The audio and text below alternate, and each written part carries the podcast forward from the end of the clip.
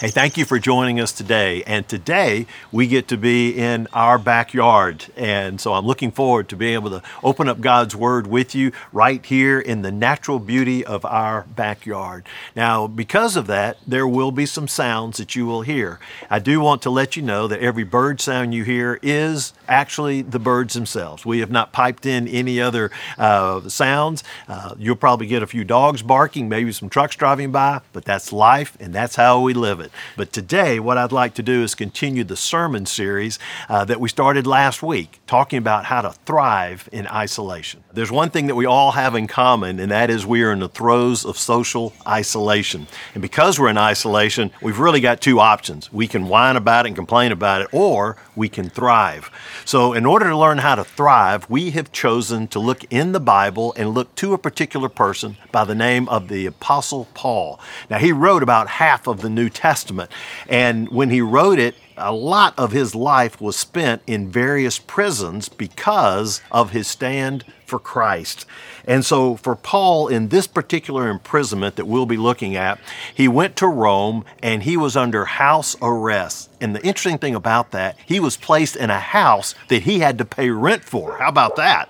And so, while he's in prison, he has uh, himself chained to another Roman guard. And so, he's got a Roman guard 24 hours, uh, day and night, chained to his wrist. And for two years, he is in house arrest. So, what does that mean?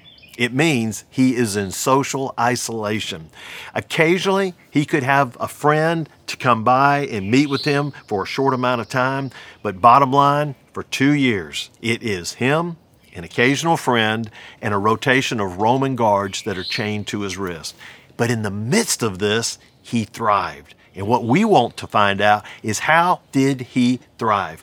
So each Sunday we're taking a look at one of the books of the Bible that he wrote from prison and taking a particular passage that would give us insights into how he thrived.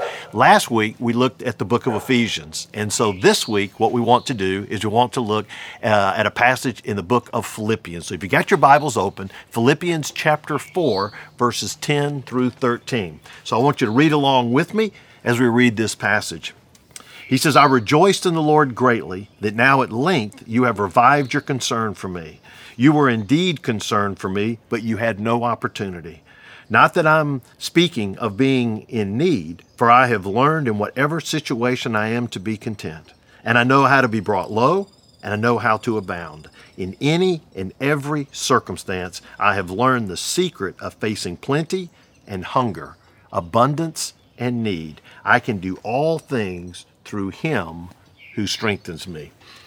There are five essentials for thriving that are found in this passage. The very first one, and I'd love for you to write these down because they will apply to every one of us. The first one is this understanding spirit.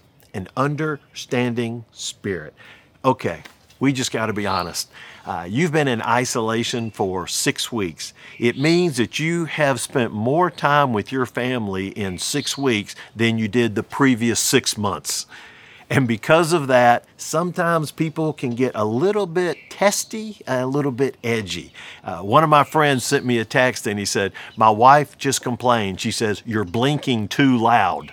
Well, that is what isolation does for us. It can make us a little edgy, can make us you know have a short fuse so oftentimes that short fuse happens with the person that may be closest to us now, now don't look at that person next to you.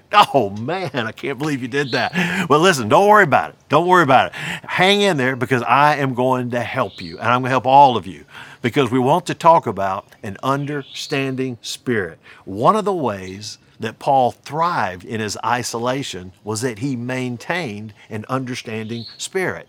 Bottom line, you got to give people some slack. He was writing a letter to the Philippian church, and this church had been his largest financial supporter, and they had he had just received a gift from them. There was a man by the name of Epaphroditus who came from Philippi to Rome, and he delivered the gift. And so when Paul wrote the letter, he said, Hey, I greatly rejoice in, uh, in receiving this gift. And, and he said it had been some time since he'd received one. However, he said in receiving it, he said he had is excited that they had revived their concern for him. That revived is a great word. It's an agricultural term that means to sprout again, to bloom again, to blossom again. And so it was just a thrill for him that all this happened and that they just showed their concern for him one more time. But he had an understanding spirit because it had been a while since he'd received a gift, but yet he understood it. And the reason he understood it was that next line where he says, You were indeed concerned for me, but you had no opportunity. You're indeed concerned. He says, I know that you've been thinking about me. I know that you love me. I know that you've been praying for me. And I know you wanted to give me this gift, but there was not the opportunity. And plausibly, he was correct. If you just look back over his last few years, he was in prison for two years in Caesarea. And then after those two years in Caesarea, they put him on a ship, and it took him seven to eight months to get to Rome. And along that journey, he had eight different stops plus a shipwreck. And then when he got to Rome, they placed him in a house and he was under house arrest. Trying to track Paul on a GPS was mighty difficult, but finally they located where he was and they were able to send him his gift. And so once they sent him that gift, then he accepted an understanding way. He gave them some slack, didn't give them a hard time. And it is without this you will have a tendency to stew on things, to build up, and it'll make yourself miserable and you'll make the people around you miserable during these times of isolation. So it is so important in order to thrive in isolation, have an understanding spirit. Now, to go hand in hand with the understanding spirit is a softening of language. the second thing is a softening of language. We need to be aware that in any time of extended isolation, you can be testy and other people can be on edge. Not just your immediate family, but anybody that you communicate with. And so you want to be very careful the language you use of what you say, what you text, tweet, or post because there needs to be a heightened sense of awareness. When you look at this verse in verse 10, one of the translations of it is this After all this time, you have revived your concern for me. After all this time, you revived your concern for me. Now, remember, this is a letter that's written to a church. They have to read it. When they read it, you can read it two different ways. One could be like this After all this time, you've revived your concern for me. Oh, praise the Lord. Or you could read it like this After all this time, You've revived your concern for me? What's up with this? What took you so long? You're my biggest supporter. I'm dying out here. Why haven't you said anything for me? And it could have been taken as something that was critical. You understand what I'm talking about. You know, when I when I graduated from college and I moved to Birmingham and took my first job, uh, my parents were living in Atlanta, and it was like, "Hey, give us a call every week." And there were some times when one week became two, became three, and about three weeks, I'd give them a call. And when I'd call them, then the greeting that I would get on the phone would be this So good to finally hear from you. Well, that wasn't the happy greeting that I was expecting. Now, if I was looking at a transcription of that, you could look at it and say, hey, so, so finally, so good to hear from you. But no, when you heard it like I heard it, so good to finally hear from you. They were a little on the upset side. In fact, I remember my dad would always say, How difficult is it to dial 10 digits? Uh, just get in touch with me over here. And so it's almost as if Paul saw that. And as he read that line that he just wrote, he says, You know what? I got to soften this language. And so then he came back with, You were indeed concerned for me, but you had no opportunity. Soften the language. The book of James says that our tongue is like a flame of fire that can set our whole life ablaze. During extended social isolation, our homes are like dried kindling wood, and a sharp, caustic, biting tongue can be that spark that ignites a fire that can burn down the bridges of our relationships. So, in total isolation, in order to thrive, Let's have an understanding spirit and also a softening of language. Now, Paul uses that to segue into some of the most important parts of his verse, and that is our third essential, and that is learning environment. A learning environment. In verse 11, he comes back and he tells them, Hey, it's not so much that I am in need. It's not that I'm speaking of being in need, for I've learned I have learned. And when he says, I have learned, he's saying, what I'm about to tell you did not come about naturally. He had to learn this for himself. And a part of what he learned, he learned it in social isolation. Uh, this week I was talking to one of our members who's a businessman, and he told me, he says, you know, January and February were two of the best months almost that we'd ever had. And then all of a sudden came March. And when COVID 19 came, it just turned everything upside down. But then he added this to me. He says, You know, I think it is God reminding us and teaching us about what is most important in life. I believe that God is reminding us and teaching us about what is most important in life. So let me ask you a question. What have you learned in this time of social isolation? What is it that you're learning about? I think there's at least three things that you can learn in isolation. First of all, what are you learning about yourself? What are you learning about yourself? Are you selfish? Are you angry? Are you a grouch to live with? or are you caring? Uh, are you one that's compassionate? Or maybe you're the fun person. What are you learning about yourself? And second of all, is what are you learning about your relationships with others? Uh, with your spouse, uh, with your children, uh, with uh, children to parents, uh, learning about roommates. What are you learning? Do you have a healthy relationship or is it unhealthy? Is it respectful or disrespectful? Are you one that's building up or are you tearing down? Are you loving and accepting or are you critical and demeaning? And the third is what are you learning about your relationship with God? When you think about your relationship with God, is it non existent? Maybe it's static. Maybe it's lukewarm. Maybe it is, I want to keep God at arm's length. Or maybe it's fresh, it's genuine, it's growing. What are you learning? You see, during this time in isolation, you can thrive if you will treat this as a learning environment. God can reveal things to you that are in your life today, and God can also teach you some things that need to be placed in your life for the future. You are in social isolation. God has got your attention, you've got the time. Now take advantage of it and learn from it an understanding spirit, a softening of language, this learning environment. And Paul said, I have learned. Well, what did he learn? Well, this is what he learned. It's the fourth point. And it is content whatever the situation. Content whatever the situation. In there in this passage, when he said, Whatever situation I am, to be content. I know how to be brought low, and I know how to abound in any and every circumstance. Content in whatever situation. That word content uh, in the original language is a word that means contain. It means contained and it means self sufficient. During that day, Paul's day, a group that was called the Stoics, they used this word and, and they focused on the self sufficiency. And what they said is that if you are content, it means you're self sufficient. You have everything within you that you need to cope with whatever life may throw at you. You don't, know, don't need any substitutes on the outside. Everything you need is within you. And he says content in whatever situation. And I got to tell you, Paul had some doozies of situation. Now, I want you to listen to a passage in 2 Corinthians that Paul wrote about his experiences. And these were five years before this imprisonment, okay? 2 Corinthians chapter 11, verse 23 through 27. Listen to what he says. I have been put in prison more often, been whipped times without number, and faced death again and again. Five different times the Jewish leaders gave me 39 lashes. Three times I was beaten with rods. Once I was stoned. Three times I was shipwrecked. Once I spent a whole night and a day adrift at sea. I have traveled on many long journeys. I've faced danger from rivers and from robbers.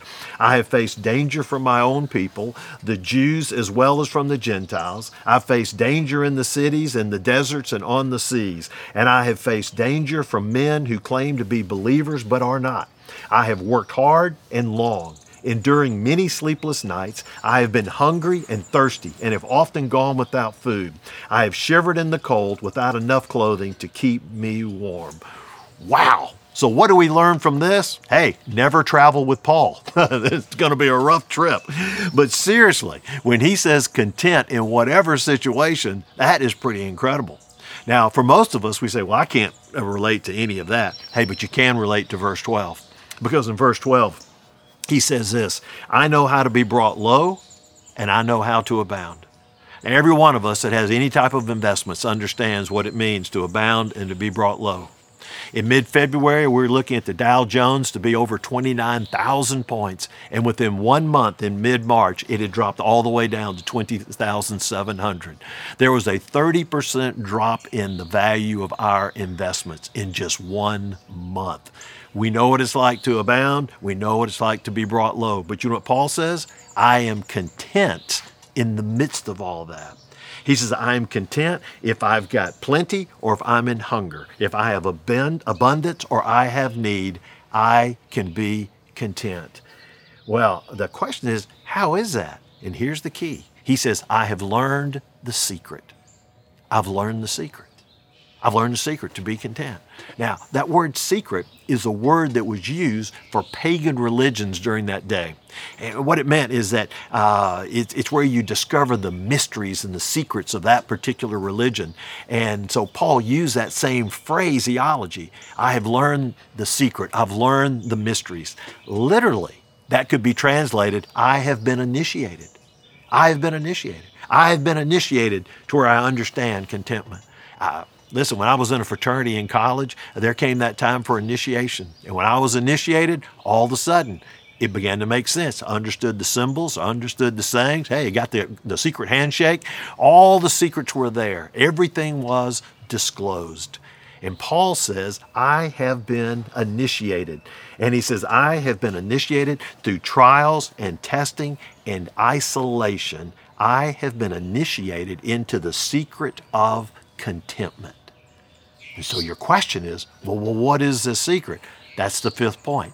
And it's found in verse 13. And it is infused with the power of Christ. In verse 13, when he says, I can do all things through Christ who gives me strength. I can do all things through Christ who gives me strength. If you look at that verse, just break it down. I, that's a promise to you and to me can do. That means to have the capacity or the power to do something. And it says all things. Guess what? All things means all things. It means I can face any situation. Why? You can do this because through Christ who strengthens me. That means to pour into you, to infuse the power of Christ in you. Jesus pours his power into me so that I can face any situation. Uh, J.B. Phillips, uh, in his translation, says, I'm ready for anything through the strength of the one who lives within me. I love that. I'm ready for anything. And how can I be ready for anything? How can I be content, whatever the situation is? Is because I have the strength of the one who is in me.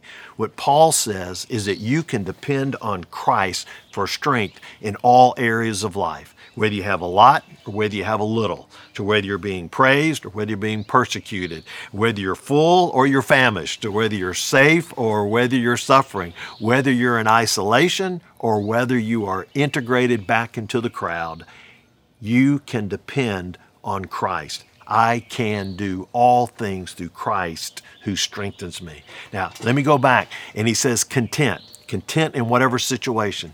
That word content, you remember we said it means uh, contained, means contained. So I want you to picture a container, an internal container. And Paul says he can face any situation because of what is inside that container. Paul has learned the secret of the container. And the secret of the container is that it is infused with the power of Jesus. Jesus has poured his power and his strength into that container, into his life. And so, because of that, he says, I have all the resources that I need. When Paul uses the word content, he's not saying, Hey, I am self sufficient. He says, No, I am sufficient in Christ because Christ is in me. And so it is an essential that be, we be infused with the power of Christ. Paul is independent of circumstances because he is totally dependent on Jesus. The key is Jesus Christ and being infused with his power, that power that is poured into my life. So there are five essentials for us to be able to thrive in isolation. There's that uh, understanding spirit, a softening of language, a learning environment to take advantage of this to learn to learn about uh, yourself learn about your relationship with others and learn about your relationship with god. And then there is being content in whatever the situation is. No matter what curveballs life may throw at you you can be content and it's because you've learned the secret. And the secret is the infused power of jesus christ in your life this power is accessible to anyone who will yield themselves to Christ, who will fully surrender their lives to Him. Now, COVID 19 does not need to be a time of fear, uncertainty, and anxiety. Instead, it could be a new chapter in your life. It could be starting a first time walk with God, or it could be strengthening an existing walk with God. This new chapter will allow you to not only thrive in isolation, but thrive every day that stretches out before you. So I'd like to take a privilege of prayer, and I want to pray for you and pray for your family. Let's pray. Heavenly Father, thank you for what we've learned today. Thank you for uh, the fact that the Apostle Paul gave us a roadmap on how we can thrive in isolation. May the things that we've learned today touch each one of our hearts. And Lord, may you do a work in our hearts. I pray you'll bring some to know you as Savior for the first time. And I pray, Father, you'll speak to others and help them to be even stronger in their walk with you. Guide us as we go through these days of isolation. It's in Jesus' name I pray. Amen.